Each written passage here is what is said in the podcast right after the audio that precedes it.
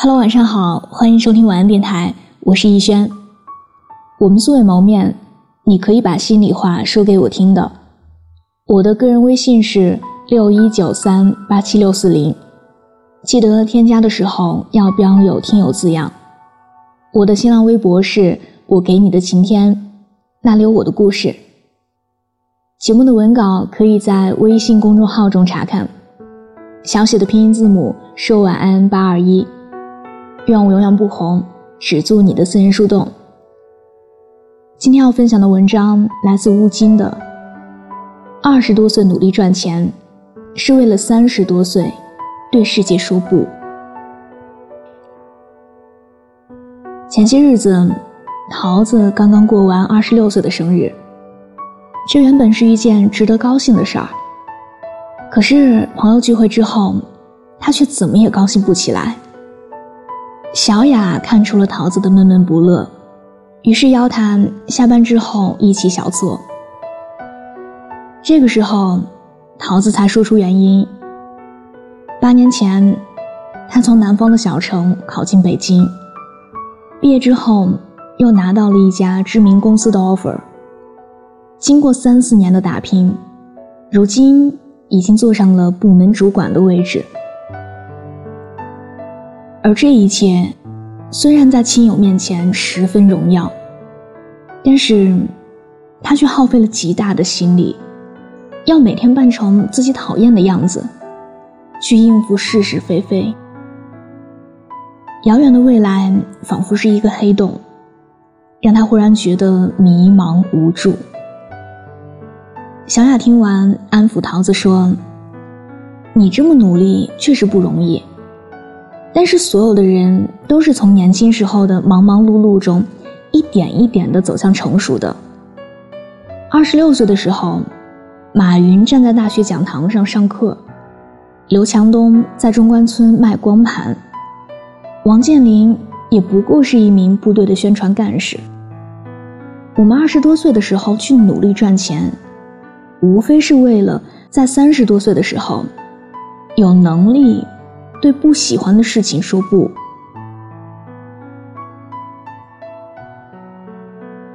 黄渤还是中学生的时候，就在歌舞厅里卖力演出。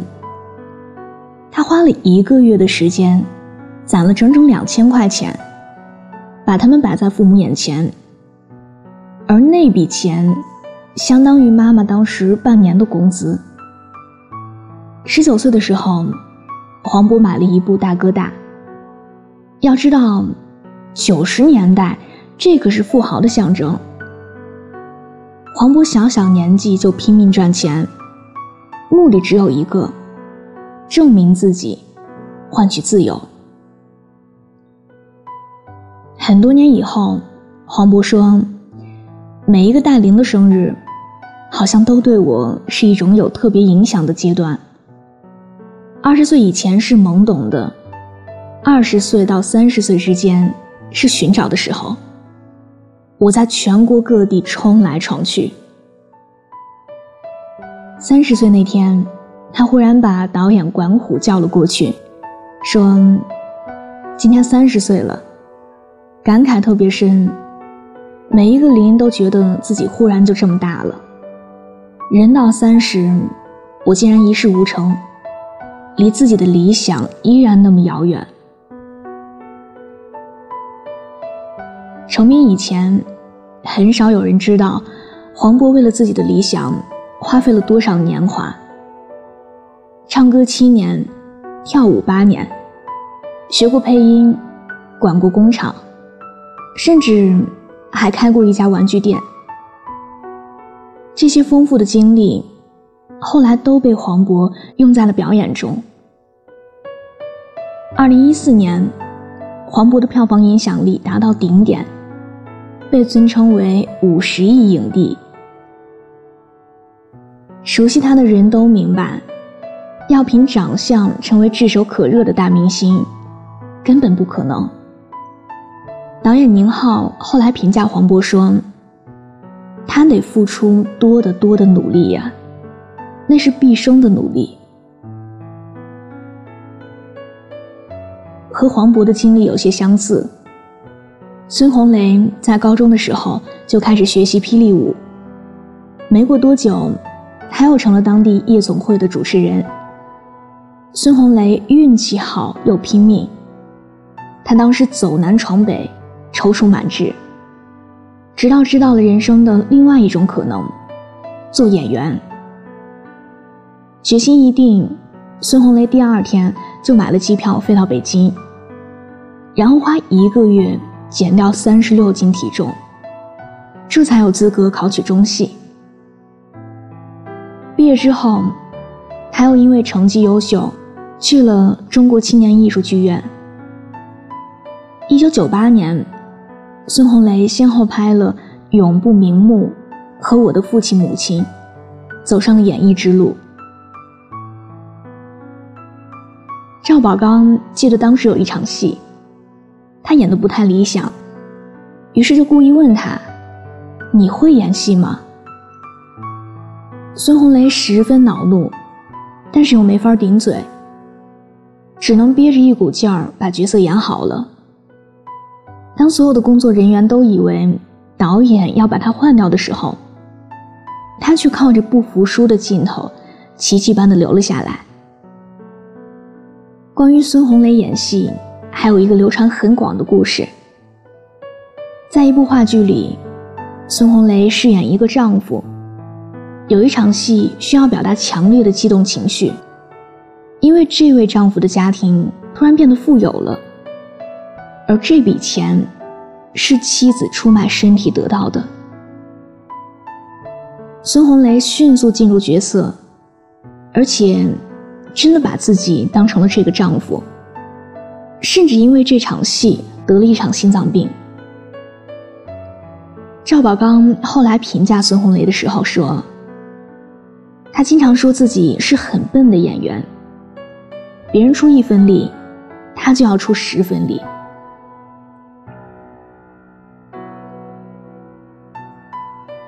三十年前，李宗盛曾在《阿宗三件事》中。唱过自己年轻时候的生活。我是一个瓦斯行老板之子，在还没有证实我有独立赚钱的本事之前，我的父亲要我在家里帮着送瓦斯。我必须利用生意清淡的午后，在新社区的电线杆上绑上电话的牌子。我必须扛着瓦斯，穿过臭水四溢的夜市。这个世界上的年轻人，其实，在二十多岁的时候，状态都是差不多的。我们都有一个泛着金色的梦想，也有一个茫然无助的心结。但只有当世界的大门向我们彻底敞开的那一刻，我们才会恍然大悟：无论是好是坏，自己所有的经历都有价值。就像李宗盛说的那样，人生没有白走的路，每一步都算数。而在此之前，我们只能认真的工作赚钱，低头赶路，让自己的生活变得越来越好。因为只有这样，你才能从经历的人事中学习到生活的真谛。才能有本事在三十多岁的时候，对这个世界上你不喜欢的一切，勇敢说不。晚安，做个好梦。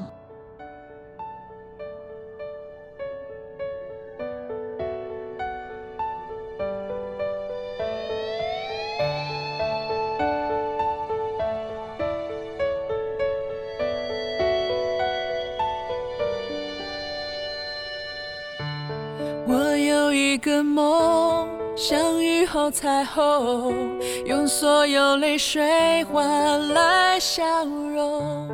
还有一种爱，穿越了人海，拾起那颗迷失的尘埃。你的呼吸越靠越近，将我抱紧。嗯我睁开双眼。